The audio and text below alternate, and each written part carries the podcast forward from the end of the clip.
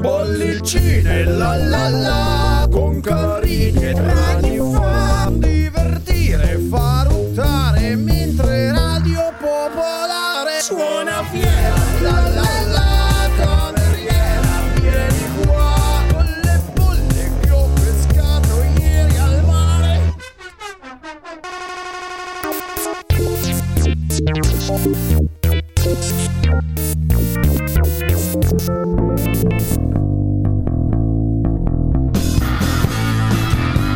buon pomeriggio e buona Pasqua dalla redazione di Bollicine Francesco Tragni e Marco Carini. Una puntata più lunga del solito quest'oggi, che potremmo chiamare così Bollicine and Friends, perché eh, vi rifaremo riascoltare alcune interviste che abbiamo fatto in questi ultimi tempi a tre personaggi della musica in generale mh, piuttosto importanti e, e così ve li faremo ascoltare da qui alle 19.30 nell'arco di quindi circa un'ora e mezza di trasmissione. Partiremo con eh, Enrico Ruggeri che abbiamo avuto ospite qualche settimana fa nei nostri studi in diretta, poi eh, una breve intervista che abbiamo fatto la settimana scorsa in campagna abbonamenti a eh, un grandissimo della radiofonia, della musica e della televisione come Renzo Arbore che insomma ci ha fatto anche un endorsement per l'abbonaggio forse qualcuno eh, l'ha sentito in diretta se no eh, avete l'occasione per riascoltarlo nell'arco di questa trasmissione. E poi eh, chiuderemo con Christian Meyer che Christian Meyer anzi eh, si pronuncia così, è il batterista svizzero di Elio Le Storie Tese eh, che sta facendo dei progetti molto interessanti ma uno dei batteristi eh, sicuramente eh, più, mh, più, bravi e più eh, ci mettono proprio passione in quello che fanno. Insomma lo, lo, se non l'avete sentito eh, quando era in diretta ai nostri studi lo potrete eh, sentire nell'arco appunto di, di, questa sintesi che vi proponiamo. Da qui appunto alle 19.30 oggi a Bollicine. Quindi eh, state con noi programma ricco e ancora eh, buona Pasqua e buone vacanze se non siete a casa ma siete in giro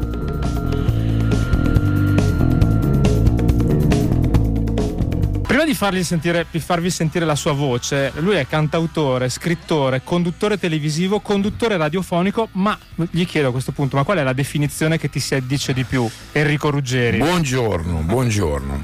Calciatore eh. mancato. Calciatore mancato. calciatore no, mancato. Anche se abbiamo detto che non parleremo di non calcio. Parleremo di calcio. No, calciatore no, non eh, che guarda le partite, ma che sì, gioca certo. almeno due volte alla settimana. No, sono uno che racconta storie gli piace raccontare storie. Sono uno che pensa che le, le persone siano interessanti, lo, lo, dicevo ieri, non amo il mio prossimo come me stesso, francamente, però mi interessa molto il mio prossimo. E parto dal presupposto che sulla vita di ogni persona della Terra si possono fare libri, film, canzoni, insomma eh, mi piace raccontare delle storie, chiaramente insomma il mio territorio più naturale quello della canzone, però via via negli anni ho fatto anche cose diverse. Sì. Quindi insomma, canta storie. Canta storie. Perfetto. E Enrico Ruggeri oggi è venuto a trovare anche perché due giorni fa, venerdì, è uscito l'ultimo disco sì. che si chiama Alma. Alma. L'ultimo, ma è il 35 35 album, sì. Sembra un numero incredibile. Sì, se pensi che per fare un disco, 35 album, cioè la 35 volta che sono stato in studio a fare un album, quindi escluse le antologie. Eh, certo. sì. E vuol dire fai tre mesi a disco diciamo, ho passato più tempo in sala di registrazione che, che a scuola, perché al liceo, sicuramente. Non male, non male. E, e, adesso ovviamente parleremo e ascolteremo dei brani di questo disco e poi ti chiederemo anche alcune cose Volentieri, su come è nato sì. e, e, e, non solo. Siamo qui per quello. Siamo qui per quello. Volevo soltanto dare i contatti per scrivere a noi e a Enrico che sono il 331-621-4013 il numero di sms e telegram diretta chiocciolapopolarenetwork.it l'indirizzo email anche perché diciamo che prima della trasmissione già un po' di persone ci hanno scritto e ci hanno detto è bellissimo il disco di, Grazie, di, di, Enrico Ruggeri. Adesso vedremo se ci scrivono anche in diretta, però ci dico già che ci sono, sono, arrivati messaggi in anteprima da questo punto di vista. Possiamo dire che è piaciuto molto anche a noi? Sì, è vero. Eh. Io sono lusingato. Perché allora io personalmente l'ho trovato molto variegato. E è tornato un po' l'impronta rock. Che sì, non in tutte le canzoni, non in tutte però... le canzoni. Sì, è, è, sai, un disco, era un disco molto delicato perché veniva a tre anni dal mio ultimo album. In mezzo c'era C'erano stata l'avventura dei Decibel, che insomma è stata corposa, due dischi, due tournée, addirittura Sanremo. un festival di Sanremo. Per cui non poteva essere un disco alla Decibel senza i Decibel, ma non poteva neanche essere, ok, è finito questo, è tornato dove era. E l'unico sistema era suonare tanto, provare tanto, evitare quella parola terribile che è la preproduzione, che in realtà vuol dire che ci si trova al massimo in due davanti a un computer e si prendono i groove eh, già confezionati e poi ci si mettono un po' di tastiere con i plugin del, del computer. Ecco, il procedimento è stato diverso. Io arrivavo in studio, io ho la fortuna di avere il mio studio, quindi di non avere scadenze eh, di tempi. E, e la sera quando hai voglia sì, vai dopo, giù sì, e, insomma, ehm, ci trovavamo e io spiegavo le canzoni, quindi facevo, insegnavo questa fa sol, do, sì. la settima, spiegavo gli accordi e dopo si cominciava a suonarle per un giorno, due, eh, dib- segue dibattito come si diceva una volta, quindi si parla della canzone e alla fine a un certo punto la canzone canzone prende una strada e quando è il momento la si registra. Con un gruppo nuovo, sbaglio? Con un gruppo parzialmente nuovo, nuovo sì, eh, o comunque di, o di rientri. Eh, per esempio il bassista Fortu Sacca aveva suonato con me negli anni 90, eh, Paolo Zanetti negli anni 2000. Paolo Zanetti è il chitarrista che è veramente un fuori classe, devo dire. Insomma ci sono stati eh, vari tentativi, ma eh, lo spirito del disco è che c'è la ritmica è delegata a basso e batteria, non ci sono groove. Le tastiere al massimo sono due perché Francesco Lupi ha due mani e le chitarre al massimo sono due perché ogni tanto indegnamente anch'io posso suonarla. Fine. È un cantante che canta. Certo, io direi di cominciare ascoltando sì. il singolo che ha il anticipato singolo, sì. il, il disco e quindi Lacrime nella pioggia è quello con cui apriamo questa puntata di bollicine. Intanto cominciano ad arrivare i messaggi. Ne leggo uno eh, ed è Sara che scrive: Rapita e persa nel labirinto. Dice: No, no, no, no, io ci morirò. Racconti come il Billa ha scritto la storia. A tal proposito, di nuovo chapeau. Dopo la tromba in buonanotte, ora il filcorno. Flicorno, sì. Ah, f- eh, scrive, sì, flicorno. flicorno. Ancora magia nell'attesa del live, poi ne parleremo. Va bene.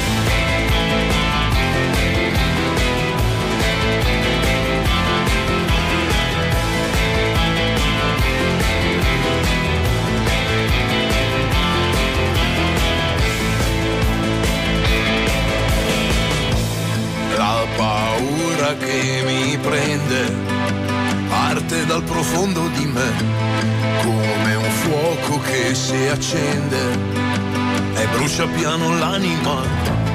Il silenzio che mi avvolge è l'unico rimedio che ho. Quando il mondo non si accorge quanto sono solo quanto sono solo.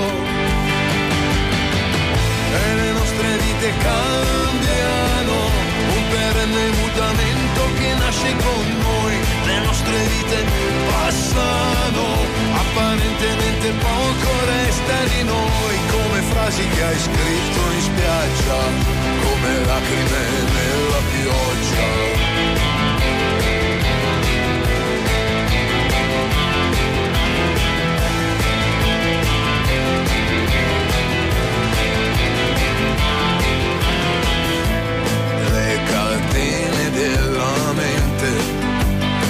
Restano i confini che hai, ma una strada trascendente può cambiare l'anima. C'è una luce che ti avvolge, conta più di quello che hai, è un futuro che sconvolge.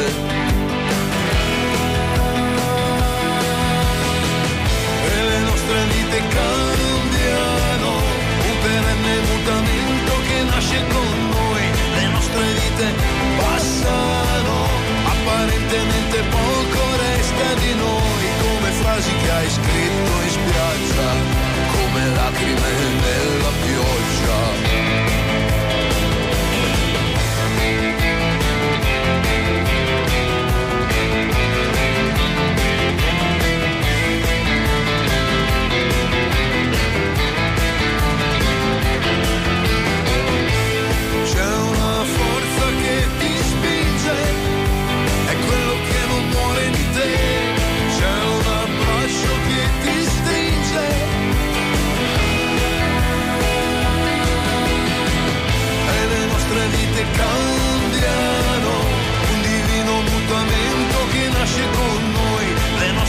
vite passano, apparentemente poco resta di noi, come frasi che hai scritto in spiaggia, come lacrime nella pioggia. Le nostre vite cambiano, un perenne mutamento che nasce con noi, le nostre vite passano, apparentemente poco resta di noi, come frasi che hai scritto in spiaggia, come lacrime nella. Radio Popolare, queste bollicine oggi con noi Enrico Ruggeri su disco, ma dal vivo anche.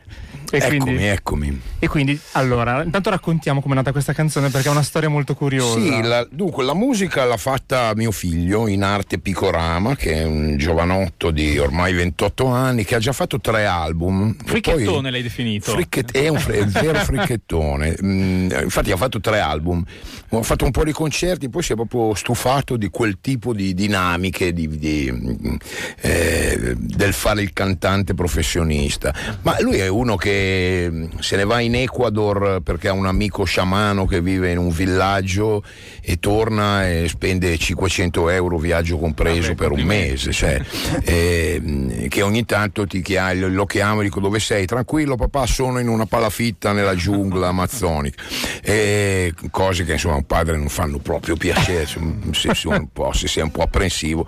E comunque aveva questa musica e una riga aveva scritto, la prima, la paura che mi prende parte dal profondo di me. Sembra come quei giochini che dice... Bravo, questo l'ho fatto io. Che, esatto, che, che devi costruire il resto esatto, del disegno. Io ho costruito il resto, gli ho messo a posto un po' la musica e è nata la canzone. Quindi in realtà tu prima mi dicevi com'è lavorare col figlio, ma non, è no. che abbiamo lavorato, mm-hmm. ma ha fatto sentire questa canzone con la chitarra. Ah, te l'ha proprio fatto sentire? Sì, sì, io l'ho imparata e potevo rubargliela, però potevo dire che era mia perché non c'erano prove che l'avesse scritta lui. Ma... E quindi niente, questa è nata in questo modo. Poi ci sono tre pezzi con i decibel, uno scritto con eh, Fulvio Muzio e due mm-hmm. con Silvio Capeccia e gli altri lo prosegue un po' anche Ma questo... sì, è un laboratorio lì. Laboratorio dei aperto, decibel, certo. come si suol dire. Beh, quindi quell'esperienza con i decibel eh, comunque è servita per eh, diciamo, la realizzazione sì, di questo è, disco. È in continuità. In è certo servita, senso. già io eh, credo di essere uno insomma, che non, non, non, pensa mai al mercato, non, non si fa queste ansie.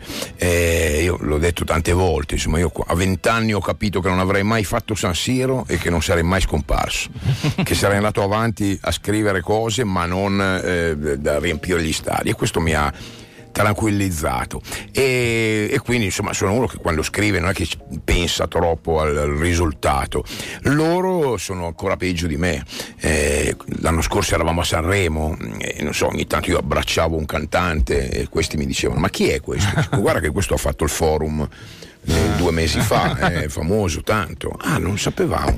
Eh, noi siamo, facciamo dei viaggi in macchina ancora a parlare di come mai eh, Cornwell ha lasciato gli Stranglers o addirittura perché Peter Gabriel ha lasciato i Genesis, che, cosa che noi non abbiamo ancora ben metabolizzato. Non avete digerito. Non abbiamo ancora digerito. E quindi siamo, mi hanno insegnato che si può vivere benissimo stando proprio da un'altra parte. E poi anche il fatto che continui a incidere dischi, dicevi appunto fuori onda, no? Sì, che, è, che, è, una cosa che, è una che... cosa che non fa più nessuno, cioè il concetto di album, eh, ahimè, è quasi in estinzione, insomma. Ma posso dire che eh, almeno questo è quello che trasudano i tuoi dischi, il fai anche perché ti diverte tanto incidere dischi? Sì, mi piace, mi piace molto, lo dice anche la canzone La Cremina la Piona, cioè cercare di lasciare una traccia del mio passaggio. Anche perché tu hai fatto, vabbè, adesso due cose tra tutto che penso siano un po' l'emblema del divertimento. Uno che più volte hai partecipato in dischi di Elio le storie tese sì. che ti hanno un po' messo Beh, lì a fare certo, sì. le cose e poi eh, un paio d'anni fa hai inserito ben quattro pezzi di David Bowie in un tuo disco sì che è una cosa abbastanza inusuale perché uno magari fa la cover e la butta lì magari del pezzo famoso tu hai messo anche delle canzoni che non sono così celebri no, non di prima disco. fascia perché Old esatto. Dude e infatti quella, pensavo Dogs, esattamente a quelle sono due proprio di primissima fascia ma sì eh, mi diverto quando siamo eh, sai io ho anche il vantaggio di non, non usare sequenze dal vivo mm. quindi se io durante il concerto decido di fare una cosa che abbiamo provato anche magari la settimana prima basta dirlo e la si fa. Non, e ti devono venire dietro, eh, sì, mi vengono dietro, sono molto bravi, mi vengono dietro, quindi non vedi eh, il, il, tastierista che corre con il mouse a cercare il pezzo sul computer, semplicemente cambia due suoni e si fa mente locale su come, lo stava, come l'ha suonato la settimana prima. Alla vecchia, quindi. Alla vecchissima. Alla vecchissima. Ma posso fare una domanda? Ma secondo te come mai siamo arrivati a questo punto? Cioè, allora, cosa è successo? Siamo... Beh, è successo che è, è, calato il livello, cioè gli arrangiatori oggi sono mm, decisamente mm, più, meno preparati, insomma, se uh-huh. pensi che negli anni 60 eh, scende la pioggia l'arrangiava Morricone, uh-huh. eh, capisci certo. che, in che baratro siamo finiti. In più eh, è, è tutto suoni sintetici e in più passa sempre più spesso il principio che un buon concerto è un concerto nel quale viene eseguito il disco fedelmente mm. che è un principio scellerato, che se, che se, con questo principio non avremmo avuto il, il, Made in Japan dei Deep Purple o tutti i grandi live e i grandi concerti di, per 30 anni di fila, insomma.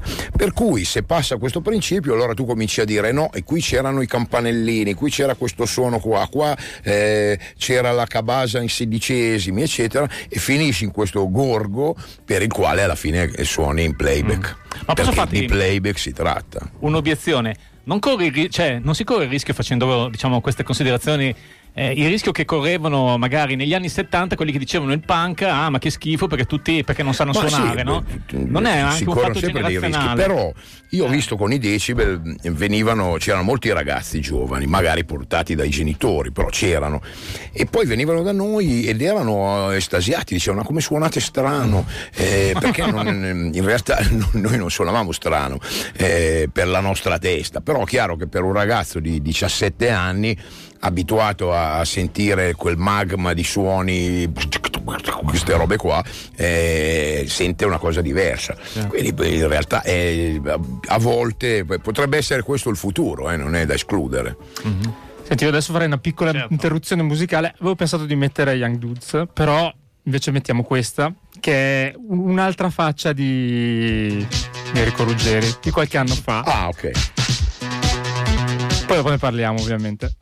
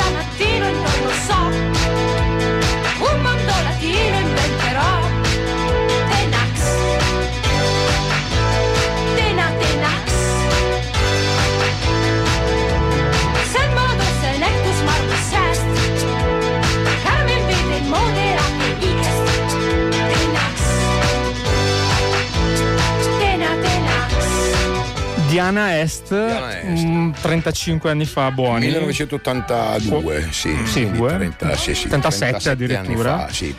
Autore Enrico Ruggeri. Autore Enrico Ruggeri, pensa che mh, io non ho più saputo nulla di, di Ana Est.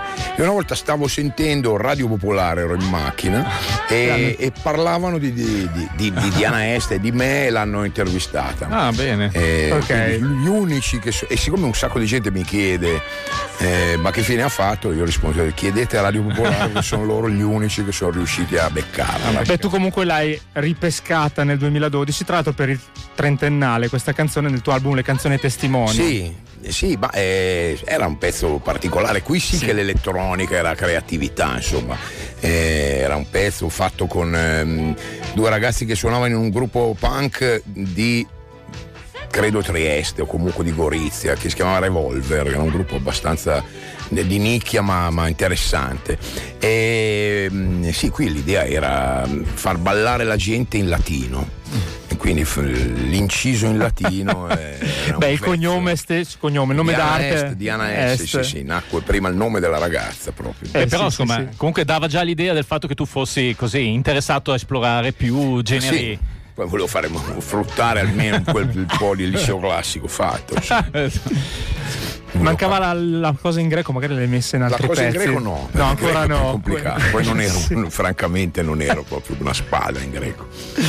No, vabbè, comunque anche nel, nell'ultimo disco Alma in realtà esplori anche qua diversi generi, cioè diciamo prevalentemente rock, però ci sono anche incursioni nel jazz, no? Per dire, no? Sì, perché eh. poi le canzoni prendono strade eh, misteriose, quindi ogni tanto succede. Succede anche quando hai una band versatile e quando hai un cantante come me che ama Jacques Brel, eh, Chet Baker, gli Stranglers, i Clash eh, mm-hmm. e tante cose diverse tra loro, che credo sia anche una buona norma perché in genere quelli che amano uno solo diventano un po' monocordi. Eh, certo. Invece rispondiamo a Daniele che dice titolo in spagnolo, non è titolo. Ma non è spagnolo, esatto. cioè, alma in spagnolo vuol dire anima. E in realtà io mi, mi sono svegliato una mattina con questa parola in testa e siccome ho a casa un, almeno cinque vocabolari di latino ereditati da insomma ce l'hai il Castiglione Mariotti? Castiglione Mariotti Ovviamente, ma ci mancherebbe e per cui eh, sono andato a, a, guardarmeli tutti e ci sono sfumature diverse cioè almus alma vuol dire la parte positiva dell'anima la parte sorridente la parte propositiva a seconda eh, del eh, colui che guida cioè è, è, è, particolare e allora mi ha, mi ha intrigato quindi poi in realtà alma eh, nell'accezione comune è l'anima, ma è, un, è, qualcosa di più. Poi volevo un titolo sintetico e quindi questo era perfetto. Sì, sì, sì, assolutamente. Era di, di, sentire a questo punto una delle collaborazioni. In questo disco c'è sì. quella con Ermal Meta che sì. è cioè, ci vuoi presentare questo sì, brano? Allora, questo brano nasce dal fatto che ho approfondito la storia di Iqbal Masih um, per fare una puntata del Falco e Gabbiano a Radio sì. 24. Iqbal Masih era un bambino che a 8 anni viene venduto dal padre per 10 dollari perché il padre non può, è indebitato e finisce in questo racket di, di, di bambini che lavorano, che vengono nutriti poco affinché rimangano con le mani piccole più a lungo possibile. Cioè una cosa terribile.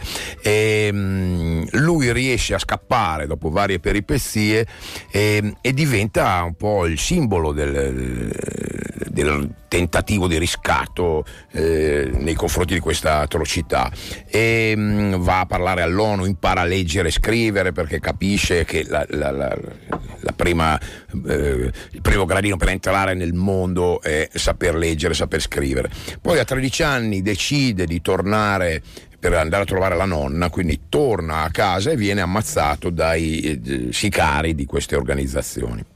E, eh, in realtà Iqbal Masik faceva i tappeti e invece il bambino di questa storia eh, fa i palloni, palloni perché sì. mi piaceva vedere questo mondo a tre strati no? cioè il pallone può significare le superstar del calcio eh, belli, miliardari eh, con milioni di follower. Poi ci sono milioni di bambini che con il pallone, i bambini dalla parte fortunata del mondo, che con un pallone sognano in un cortile, sognano di è diventare... Uno dei giochi più economici, eh, poi si esatto, sempre, esatto. no? E bambini mh, ricchi, poveri, poverissimi, ma eh, ahimè c'è uno, un livello ancora inferiore che è quello dei bambini come eh, Iqbal Masik che in un capannone tenuti a lavorare 18 ore al giorno fabbricano i palloni per questi bambini. Peraltro è una cosa della quale si parla eh, pochissimo anche in questi tempi, insomma, nei quali eh, il dibattito mm. sul mondo verte su tanti argomenti. Ma questo è un argomento un po' scomodo perché ci sono tante multinazionali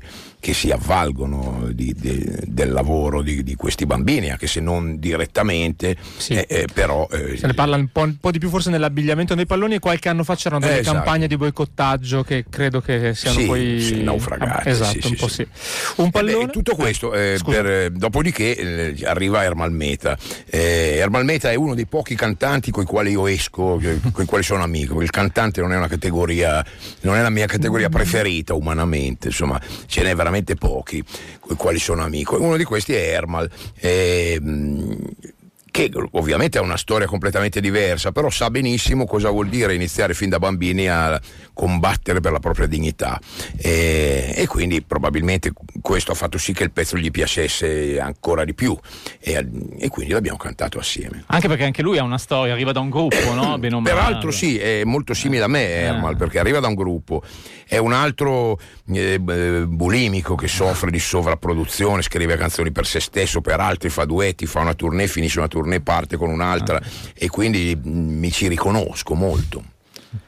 La mandiamo un pallone poi subito dopo con Ermal Meta e subito dopo la pubblicità e ci ritroviamo nella seconda parte di Bollicino.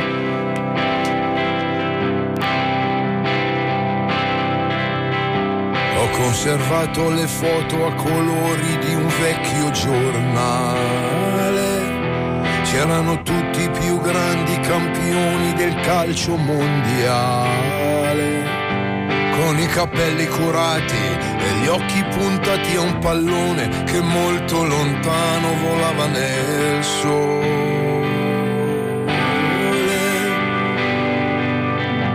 Io di palloni ne ho visti a migliaia, ma il sole non c'era.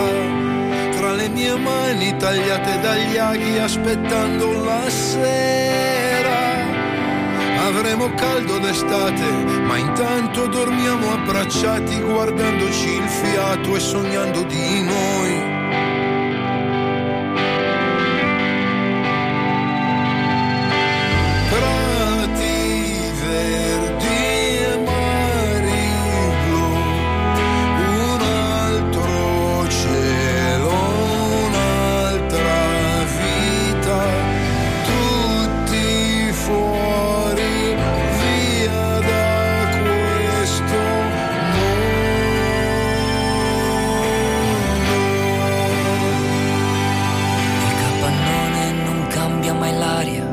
Passa più il tempo, ma nelle notti tra il cuoio e la colla, battute dal vento, io vedo cento bambini che sembrano me, è un pallone che vola lontano, più in alto del sole.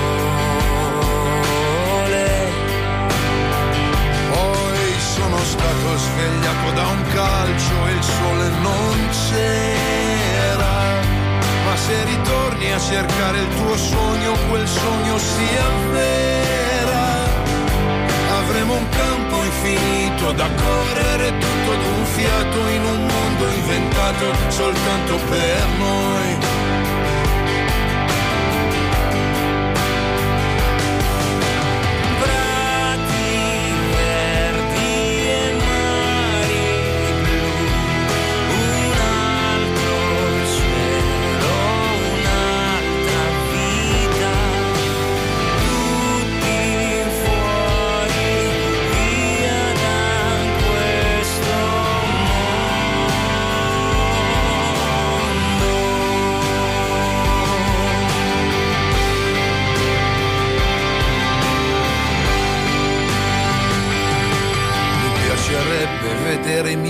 Padre guardarmi giocare e ritrovare la strada di casa parlando con lui